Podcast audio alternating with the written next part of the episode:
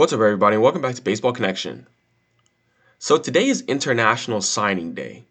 What does that mean? It's not something that gets, I mean, it, it, gets publicity within baseball circles, like people who are really, you know, following prospect development, like, you know, those cross checkers and people who make your top prospects lists. They're always looking at International Signing Day, but I feel like the average fan isn't very well versed on what this means. So, I want to. I, I want to talk about that and explain. So today's January 15. January 15 is the new July 2nd.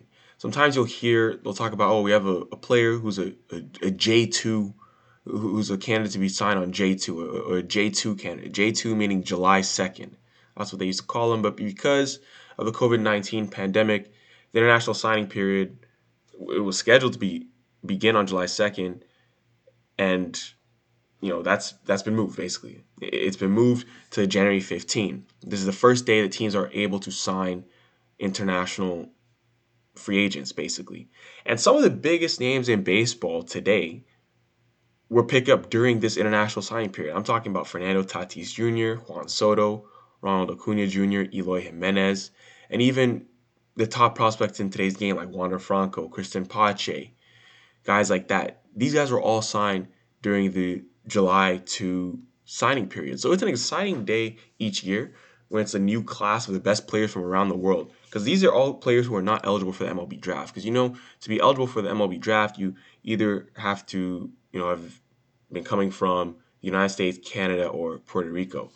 Other than that, you're going to be an international free agent. Obviously, um, you know, the the one difference between being signed as a July 2 or being drafted is that you can make a lot more money being signed as an international free agent way more. As a matter of fact, I mean, so let's say you're the number one pick in the MLB draft. If you're like a high school or college kid in the United States, the number one pick you might make, let's say like seven million dollars. I think Spencer Torkelson took home like seven million, or maybe even eight million from the Tigers. That's like on the high end. If you're if you're an international signing, uh, you know, if you're an international signing, you'll you'll get millions even if you're not necessarily someone who would have gone in the first round of the MLB draft. You might not get the eight million that you know a number one MLB draft pick might get, but what you'll notice is that more more players are getting at least like a million dollars, let's say, as international free agents than would be players getting it if they had entered the MLB draft. Because the MLB draft, you need to be drafted in the first round to get millions. But I mean, there's an example. So there's a prospect. I think he's now in the Rays organization. His name's Lucius Fox. Uh, he was with the Giants organization. Now he's with the Rays. He he lived in the United States. He went to school in the United States, high school and everything. But what happened was when it was time for him to get drafted, he moved back to the Bahamas so that he could reclassify and become an international free agent. And then he signed as an international free agent for far more money than he would have gotten had he went through the MLB draft. I, I am pretty sure. So Lucius Fox was class of 2015 in high school, and um, so he ended up signing. I want to say he signed for like, I want to say he signed for like two million dollars. Let me get you that exact number, so I'm not, so it doesn't seem like I'm making stuff up. But um, basically, yeah, he went to American Heritage High School in in um in Florida, and you know looked like he was gonna get drafted maybe like you know f- for a few rounds or something like that. But yeah, he signed for six million dollars. He signed for six million dollars out of the Bahamas for signing bonus six million. The only way he would have seen that money was if he was drafted, what like number one overall, number one or two overall in the MLB draft. So that's exactly what he did. That's exactly what he did. He reclassified, you know, as 18 year old, got six million dollars signing bonus, and that that's that's how he cashed in on that. So basically, as far as today, there there are I mean not just five, but I will say the top five international prospects are Yoelqui Cespedes, that's the you know brother of Yoenis Cespedes, the younger half brother of Yoenis. Os- Oscar Colas. So Cespedes is an outfielder from Cuba. Oscar Colas is a left-handed pitcher and outfielder from Cuba. Interesting.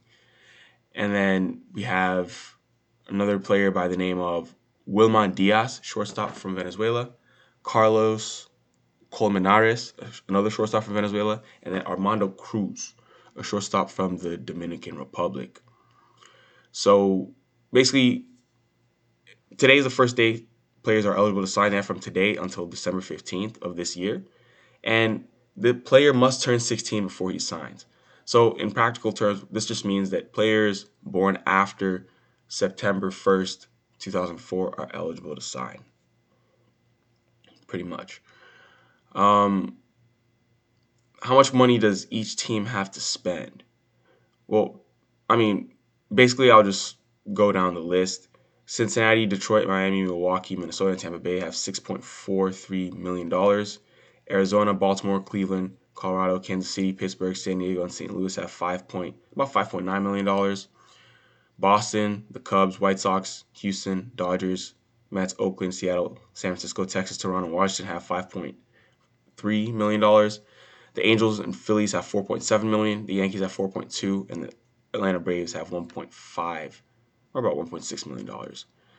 I mean, every team is expected to be active once this signing period begins because everyone understands the importance of acquiring international talent. But the White Sox are expected to be among the teams making a big splash on the market for a pair of high profile players in both Cespedes and another guy by the name of Norge Vera. So, I mean, yeah, there are rumors that the White Sox are, are going to make a splash for Cespedes, but Cespedes is the top player on this list. Um, 23 years old. I mean, he's older than most players here um, because I mean, most of these players are like what like 17, 18. They get signed when they're young, but Cespedes is is older and he's but he's more advanced at the same time. So something to keep an eye on. We will recap how this goes, but don't sleep on this day because this is where we this is where we got guys like Tatis, Soto, Acuna, Jimenez, guys like that. So um, this is where the next such player could be coming from. But hope I was able to give you a little rundown of how that goes. And that's going to do it for today. If you enjoyed this, please share with someone who'd be interested, and we'll see you next time on Baseball Connection.